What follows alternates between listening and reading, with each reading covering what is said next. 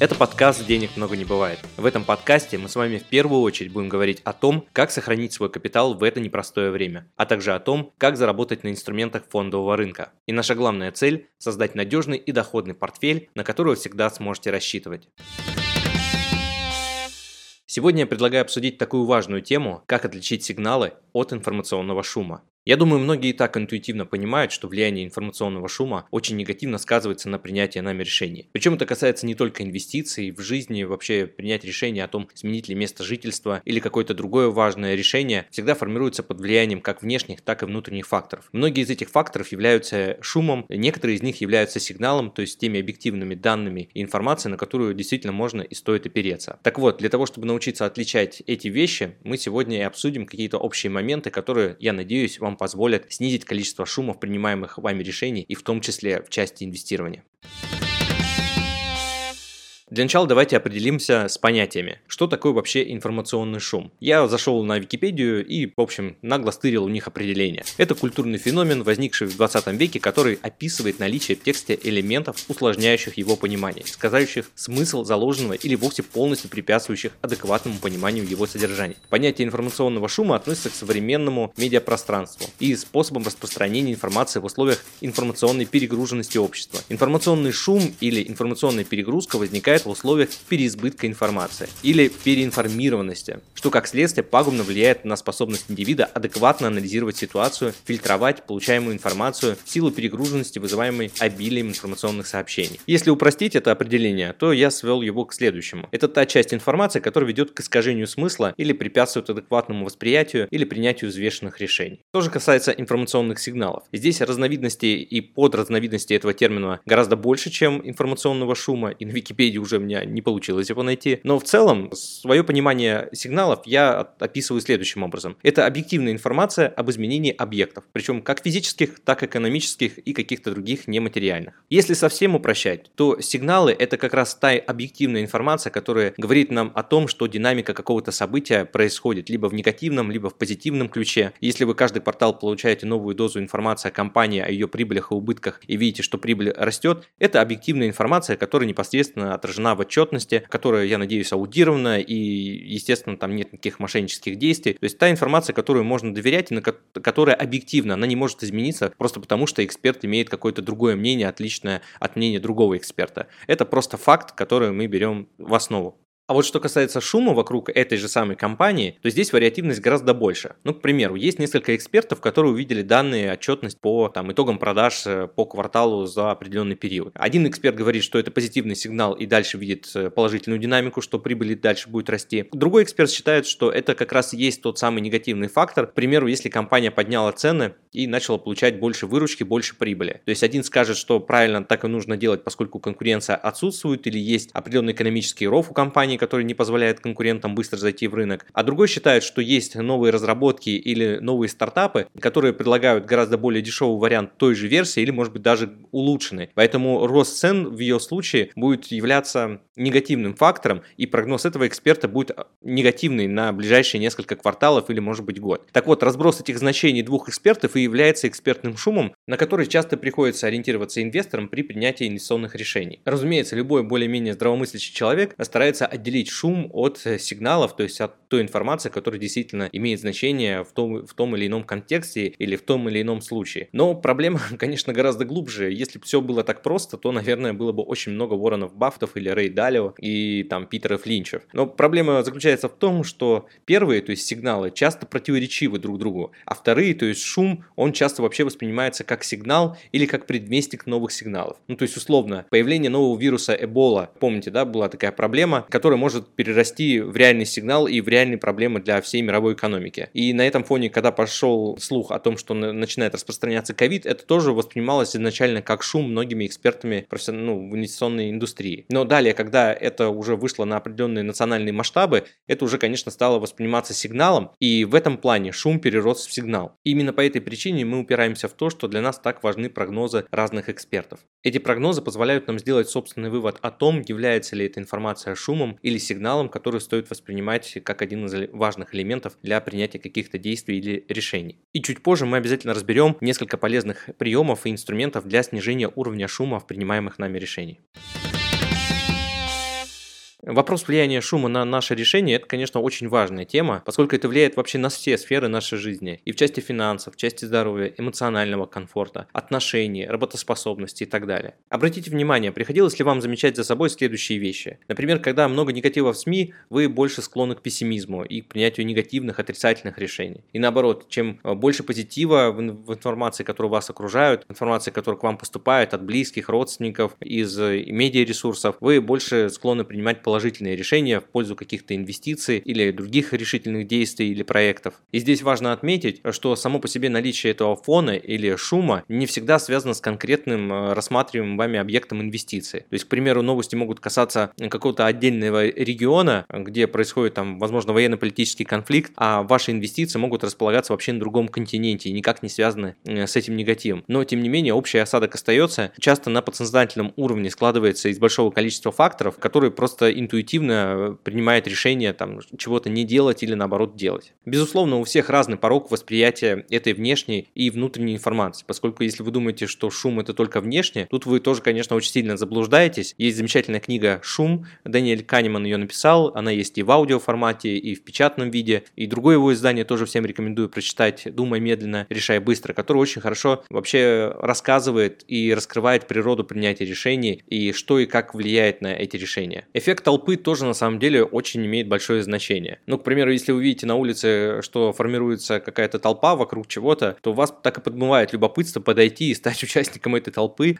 и она таким образом разрастается все больше и больше. Вы, не подозревая того, становитесь, ну, просто одним из магнитов до притяжения все более новых участников к этому действию или там то, к чему прикованы все взгляды. Здесь, что называется, все побежали, и я побежал. Конечно, у всех разный порог. Кто-то вообще не читает новостей или не обращает внимания, не останавливается на улице. Но чем больше толпа, чем больше концентрация внимания, тем больше и больше участников приковано взглядами к этому вопросу, к этой теме. Или возьмите, к примеру, тему мобилизации в 2022 году или тему ковида в 2020. Негативное влияние во многом гораздо больше не от самого события, а от шума вокруг него. Это связано с тем, что появляется большая зона неопределенности, которая для мозга нашего просто невыносимые. И один из побочных эффектов – это жгучее желание что-то сделать. Само по себе действие может быть на самом деле абсурдным. При этом, как отмечают психологи, подобного рода действия носят э, больше терапевтический характер. Ну, например, помните, как в ковид скупали туалетную бумагу? Я помню, как Евгений Четвар... Чичваркин сказал, ну что, просто остается отметить, что у нас полно идиотов. Ну, как бы другого просто нельзя здесь сказать. Ну, конечно, сейчас это выглядит смешным, но тогда для многих это казалось каким-то выходом. У всех разные финансовые возможности, а вот само по себе желание что-то сделать, оно успокаивает. Да, вроде как делаешь, вроде как принимаешь действия, делаешь от тебя зависящее что-то, и таким образом успокаиваешься. Почему новости и СМИ приобретают больший охват, большие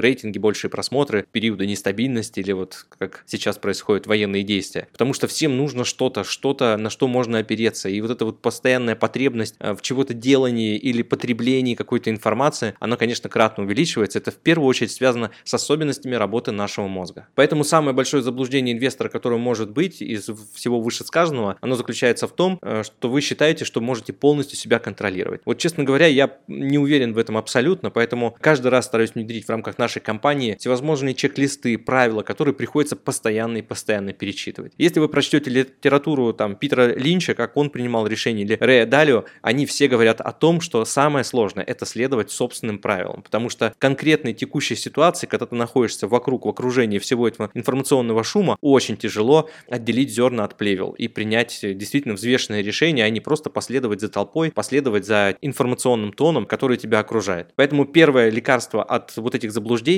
это попытка поставить любое ваше мнение под сомнение, собственное мнение под сомнение. Еще один пример ситуации, когда шум имеет действительно пагубное значение для принятия решений, это, например, когда инвестор приобретает акции, которые потом затем резко снижаются. Если инвестор не обладал достаточной компетенцией или знаниями, или фактами, на которые он опирался, то есть его решение было больше эмоциональным при покупке акций, то, скорее всего, его решение о выходе из акций будет таким же эмоциональным и больше зависеть от того, какой информационный тон в интернете, в медиа есть вокруг этой компании или акциях, или продажах, данных свежих, отчетах и так далее, и так далее. То есть, реально, приобретая активы вот по такой методике, просто услышал, узнал, вы с большей вероятностью потеряете деньги, чем заработаете, поскольку изначально ваша стратегия принятия решения была основана на очень нестабильном факторе, как информационный шум. С другой стороны, конечно, если вы являетесь аналитиком или в состоянии проанализировать дела компании, это не гарантирует защиту вам от того, что вы не потерпите убытки. У многих профессионалов они открыто пишут в этом в своих книгах, в своих исследованиях о том, что как бы вы ни исследовали компанию, всегда найдется фактор, который может перевернуть все с ног на голову. Да, пример вот далеко ходить не надо. Ковид 20 год, компании, которые чувствовали себя прекрасно, типа Royal Caribbean или Carnival, это круизные лайнеры вдоль Карибского побережья, чувствовали себя прекрасно. Но ковид все перевернул, и компании вынуждены были зафиксировать большие убытки. Авиакомпании аналогично пользовались высоким спросом, стабильные авиаперевозки, растущий спрос. Но в какой-то момент произошел щелчок, и вся бизнес-модель полетела коту под хвост. И такое часто происходит. И здесь, конечно, лекарство только диверсификация и наличие там многого количества разных идей, которые могут вас застраховать от подобного рода событий. Но есть такой момент, как объективная неосведомленность. Мы не знаем, что будет завтра, мы не умеем предсказывать будущее. Но вместе с этим наличие понимания, почему вы приобретаете те или иные активы или принимаете решение инвестировать или нет, гораздо лучше, чем э, если вы не располагаете этими данными и у вас э, нет какой-то точки на которые вы можете опереться в период турбулентности и повышенного информационного новостного шума. И вот вам пример, как это работает. Если вы приобретаете недвижимость, которая сдается в аренду, и она приносит хорошие стабильные деньги каждый месяц. Причем происходит это регулярно из года в год. При этом сама цена на недвижимость может упасть по ряду разных причин. Это может быть связано и с политикой, это может быть связано э, с экономическими тенденциями, увеличением роста ставок и так далее, и так далее. Но если вам актив приносит те деньги, на которые вы ожидали, ну неужели вы побежите его продавать. Вот сама бумажная переоценка вашей недвижимости разве станет для вас стимулом для паники? Думаю, что нет. Если все работает, приносит доход, то, наверное, текущая коррекция, просадка переоценки цены – это скорее ситуационный фактор, временной фактор, который рано или поздно сменится на противоположный. То есть бывают периоды, когда недвижимость оценивается очень высоко, бывает, когда она оценивается очень низко, но при этом, если она как актив продолжает приносить вам дивиденды, то какой смысл об этом переживать? И на этом фоне, если у вас есть вот эти объективные данные о том, что она пользуется спросом и приносит доход, это ваша точка опоры, которая позволяет вам даже в самой плохой ситуации в экономике не принимать импульсивных эмоциональных решений и не сбрасывать недвижимость по бросовым ценам. Что касается компании или облигаций, которые вы приобретаете, здесь ситуация аналогична. Если вы знаете, что у компании планомерно прирастает прибыль, даже если цена на акции этой компании падает, ну и плевать, если компания развивается, ее выручка растет, прибыль растет, конкурентная модель остается достаточно сильной, то есть конкурентам сложно подобраться и повторить бизнес, то зачем ее продавать на фоне просто всеобщего падения рынка? Это просто бессмысленно. Держите компании долго, как только сможете. Как говорит Уоррен Баффет, что время – это отличный друг хороших компаний и враг для посредственных. То есть те компании, которые имеют слабые продажи, слабую экономическую и конкурентную модель, они, конечно, от падения рынка проиграют и, скорее всего, не выживут просто, да, не, вытер, не вынесут этой конкуренции. Но что касается качественных компаний, если вы приложили достаточно усилий для анализа перед приобретением этих активов, то я думаю, что вы будете чувствовать себя гораздо спокойнее. Да, вы можете раз в полгода перепроверять вашу историю, что действительно ли та картина, которую вы представляли себе на входе, она сохраняется. Если она сохраняется, то я не считаю, что цена должна стать тем фактором, который будет влиять на принятие решения о продаже, потому что ну, цена упала, и вы имеете бумажную просадку, скажем, 50, минус 50% или минус 30. Вот эти вещи как раз и стоит отличать сигналы от шума. А что мы имеем сейчас? Осень 2022 года. Я считаю, на рынке очень много шума. Это ситуация вокруг Украины, это ситуация с ростом инфляции, Китай, Тайвань, кризис полупроводников. Есть куча факторов, на которые вы можете обратить свое внимание и которые СМИ, конечно, тиражируют, поскольку это ведет к тому, что рейтинги читаемости и узнаваемости растут, стоимость рекламы растет, ну, соответственно, это их бизнес, тут все понятно. Но это всегда уже вспоминаешь задним числом. Знаете, есть такой прием на часах, если перевести на 10 минут вперед, то всегда будешь думать, что ты опаздываешь, да, и только потом вспоминаешь про то, что ты же перевел часы э, вперед, поэтому ты не опаздываешь. Но это уже происходит потом. Сначала ты реагируешь, а потом думаешь. Вот, к сожалению, наша система э, обдумывания, она работает именно так. Поэтому, чтобы не попасться на удочку и уловки собственного мозга, и стоит использовать некоторые приемы, такие как, например, перед принятием решений посоветоваться с несколькими специалистами раз. Можно составить чек-лист перед принятием ключевых решений, посмотреть то, посмотреть это, посмотреть вот там, и только тогда э, сделать уже окончательное мнение. Есть еще такой инструмент, как э, протокол промежуточных оценок, когда вы абстрагируетесь от конкретного объекта и анализируете какой-то, условно, если вы принимаете решение о том, инвестировать ли вам в компании, которые занимаются общепитом, то вы анализируете в целом весь рынок, как долго живут эти компании, какая у них рентабельность, на каком рынке, э, какую маржинальность они приносят. То есть вы не оцениваете какую-то конкретную идею или новый стартап, а вы просто оцениваете в целом этот сегмент, в целом этот бизнес и берете за основу средние значения всего сектора. Возможно, добавляете небольшую дельту с поправкой на какую-то фишку в его бизнес-модели и так далее. Но такая оценка, скорее всего, будет иметь меньшую погрешность, чем если вы просто эмоционально будете оценивать этот стартап как очень удачный и что он там разорвет рынок и принесет вам тысячу процентов дохода. Еще я также часто замечаю из практики, что некоторые инвесторы очень долго принимают решение о том, чтобы начать инвестировать. Нет, безусловно, это право каждого, я тут ничего не навязываю, и мой интерес понятен, я являюсь инвестиционным советником, у нас есть команда, которая занимается сопровождением портфелей, инвестиций. Но я очень много читаю профессиональной литературы и пытаюсь постоянно найти ответ, есть ли какой-то момент входа и стоит ли выжидать. И пока что я не нашел ни одного фактора, который бы подтверждал идею того, что есть смысл ждать, действительно выжидать. Статистика реально говорит об обратном, хотя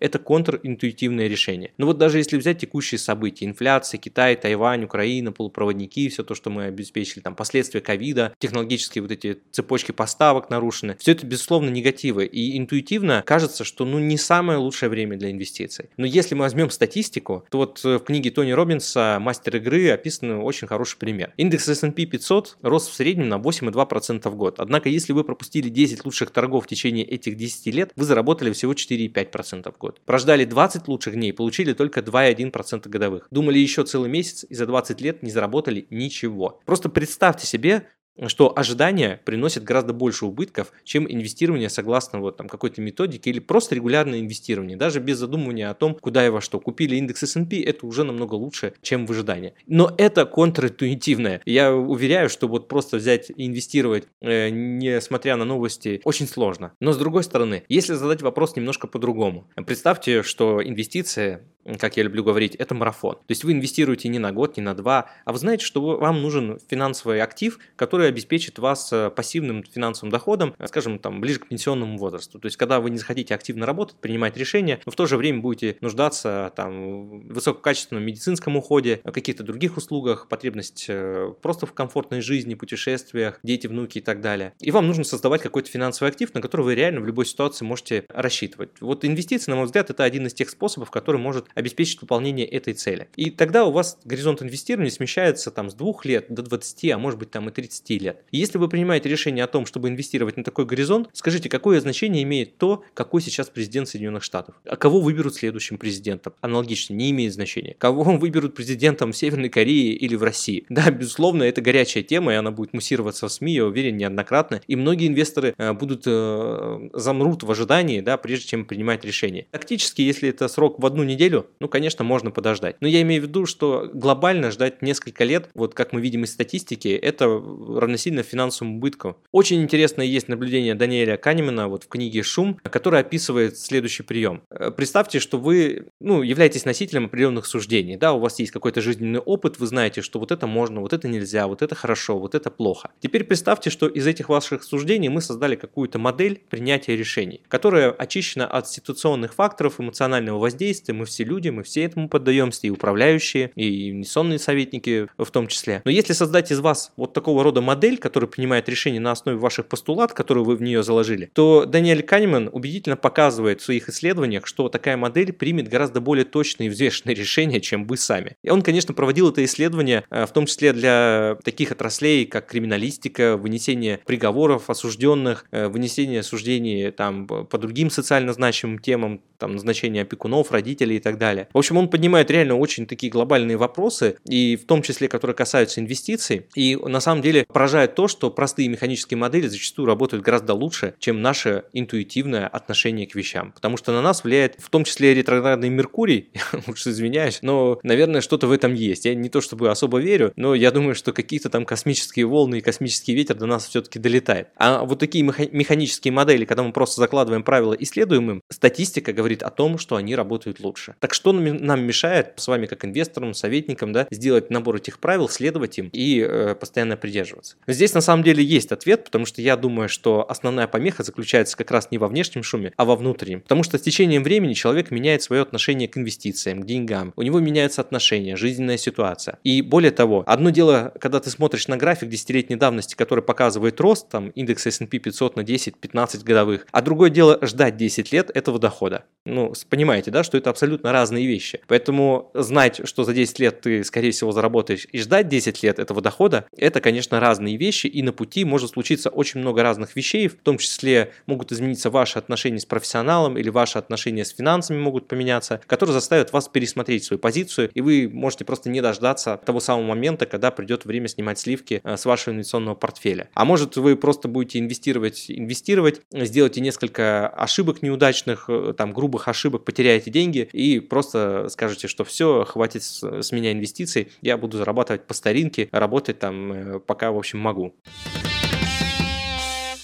Еще одна разновидность внутреннего шума заключается в том, что мы часто подменяем вопросы. Допустим, если вас спросят, как вы оцениваете перспективы инвестиционной привлекательности какого там объекта, бизнес-центра в центре города, если вы встречаетесь с профессионалом или с командой, которая специализируется на строительстве э, таких бизнес-центров, э, которые превращают их в инвестиционный проект и обещают какую-то инвестиционную прибыль, то, скорее всего, вы зададите себе вопрос следующим образом. А доверяю ли я этим профессионалам и тому, что они делают? Если этот ответ будет положительный, то, скорее скорее всего, это для вас будет равнозначно, что да, этот объект имеет инвестиционный потенциал. Но согласитесь, мы все понимаем, что это абсолютно разные вещи. Мы можем доверять сколько угодно, но это не значит, что специалисты не могут ошибаться. Но что проще, ответить на вопрос доверяю или нет, или сделать собственный анализ? Конечно, второе более очевидно, это проще, это требует меньше энергозатраты времени, и если речь идет о какой-то относительно незначимой суммы для вас, как для инвестора, то это решение будет проще принять вот на основе той подмены вопросов, о которой я сказал. Другая частая ситуация, с которой может столкнуться неопытный инвестор и который может испытывать определенные сложности в том, как трактовать это явление, заключается в следующем. Когда вы обращаетесь в какую-то управляющую компанию инвестиционную или брокерскую компанию, вы, скорее всего, можете получать определенное количество инвестиционных апдейтов апдейтов, обзоров на тему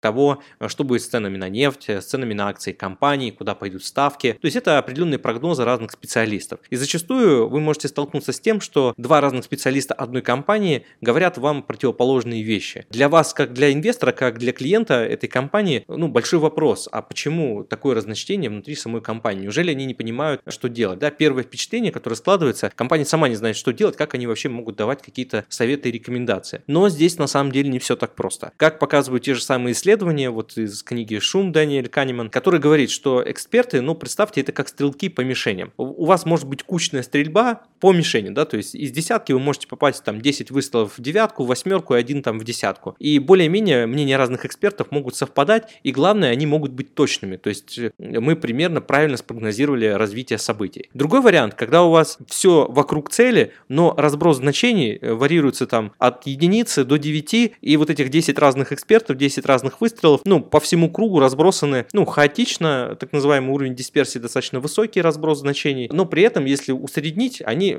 все плюс-минус в одном направлении, правильно думают, так сказать. Но некоторые из них э, могут сильно ошибаться. А другая ситуация, когда у вас есть кучная стрельба, но они не все в девятку, они все где-то сбоку от мишени, вообще в молоко ушли. То есть это так называемый эффект смещения. Так вот, для того, чтобы получать более качественные суждения, управляющим компаниям и аналитикам рекомендуется выносить какой-то консенсус. Это, конечно, конечно, не гарантирует того момента, что все они окажутся правы или среднее этих мнений окажется более-менее э, рядом с истиной, но это увеличивает шансы на то, что люди с разным мировоззрением и разным пониманием ситуации могут в среднем показать лучший результат, чем одно единственно взятое мнение. Именно поэтому мы все любим читать мнения разных экспертов, и я вообще всегда рекомендую услышать несколько позиций. Часто, когда инвесторы приходят к нам на встречу, говорят, а я вот слышал такое мнение, я слышал такое мнение. Я очень люблю какие-то конструктивные позиции, позиция, а не просто мы считаем, вот, что золото будет расти. Я спрашиваю, а на чем основано мнение этих экспертов? А здесь вот э, там начинаются уже куча вопросов. Кто-то просто говорит, вот они так считают и все. Ну, конечно, это информационный шум, ни что более. А если есть какая-то обоснованная позиция, которая ну, может так или иначе привести к какому-то логичному умозаключению, то, конечно, ее стоит рассмотреть. Более того, как я уже говорил в своих выпусках, профессионалы на фондовом рынке, которые работают давно, они, как правило, немного сомневаются или даже много сомневаются в своих решениях, потому что это ну, достаточно тяжелая работа. Если вы стопроцентно уверены в том, что вы правы, то это, скорее всего, говорит о том, что вы заблуждаетесь, потому что не бывает таких однозначных ситуаций на рынке, которые говорят только в 100% в пользу одного или другого. Конечно, если у вас нет инсайдерской информации, но это уже дело уголовно наказуемое, поэтому не рекомендую этим пользоваться. В завершении сегодняшнего выпуска давайте подведем некоторые выводы о тех полезных приемах, которые могут вам позволить принимать лучшие решения, независимо от того, самостоятельно вы занимаетесь своим инвестиционным портфелем или работаете с профессионалами. Первое. Всегда нужно помнить о том, что ты можешь ошибаться в инвестициях. Всегда ставим под сомнение собственную точку зрения и точку зрения вашего оппонента. Как говорится, истина рождается в споре. Второе. Консенсус лучше мнения одного эксперта. Несколько усредненных значений разных мнений лучше, чем одна позиция и один взгляд на рынок. Это факт. При этом нужно помнить, что консенсус не всегда гарантирует отсутствие ошибок. Третье. Избегайте принятия инвестиционных решений в периоды эмоциональной нестабильности. Если вы на эмоциях принимаете их решениях о том, что-то купить, продать, прочитали какую-то негативную новость и чувствуете, что эмоционально вы находитесь не в равновесии, то просто отложите. Я вообще эту практику часто использую, если получил какую-то новость, которая меня сильно возмущает, допустим. Я никогда не отправляю письма сразу, если меня что-то вот я понимаю, что не могу повлиять на ситуацию, и она меня, ну, как бы сильно раздражает, то я стараюсь отложить решение этого вопроса на один, два, может быть, быть день. Если времени мало, то как минимум сделать перерыв и переключиться на что-то. Конечно, это очень сложно сделать, когда ты сам находишься в этом состоянии, но, возможно, у вас есть близкие или кто вас окружает, кто может давать вам сигнал, что вы сейчас находитесь в этом состоянии, класть вам красную табличку на стол, что сейчас нельзя этого делать. Да, то есть нужно придумать для себя какие-то эмоциональные якоря, которые будут возвращать вас в обычное нормальное состояние. Кстати, на эту тему тоже есть достаточно большое количество литературы по поводу эмоциональных состояний и как возвращать себя в рабочий режим, в рабочий ритм и за более короткий промежуток времени да, уходить от вот этого эмоционального маятника. Четвертое. Если вы не знаете, что делать,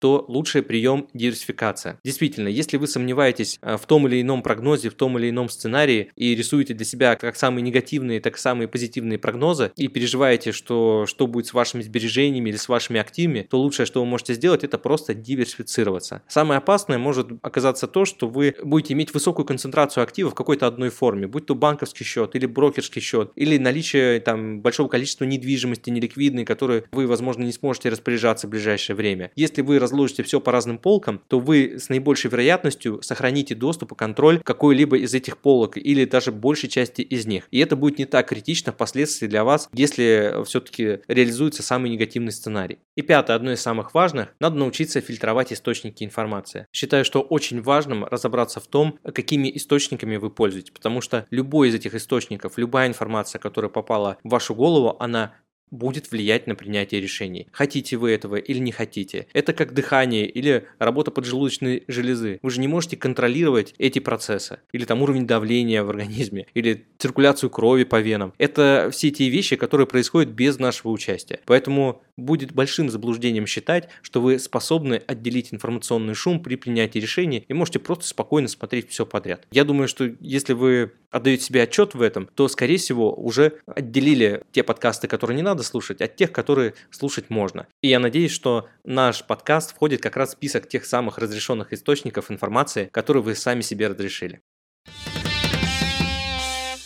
С вами был Константин Балабушка, официальный инвестиционный советник из реестра ЦБРФ, основатель агентства финансовых консультантов по еврооблигациям SkyBond. Подписывайтесь на наш подкаст «Денег много не бывает» и обязательно ставьте сердечки. Так я понимаю, что тема была актуальной, а информация полезной для вас. Читайте нас в Telegram, смотрите нас на YouTube, ссылки я оставлю в описании. Присылайте ваши вопросы мне в Телеграм и делитесь своими кейсами. Я обязательно отвечу на них в следующих выпусках, а лучшими практиками поделюсь со всеми подписчиками. Любое упоминание ценных бумаг и компаний в данном подкасте не является индивидуальной инвестиционной рекомендацией.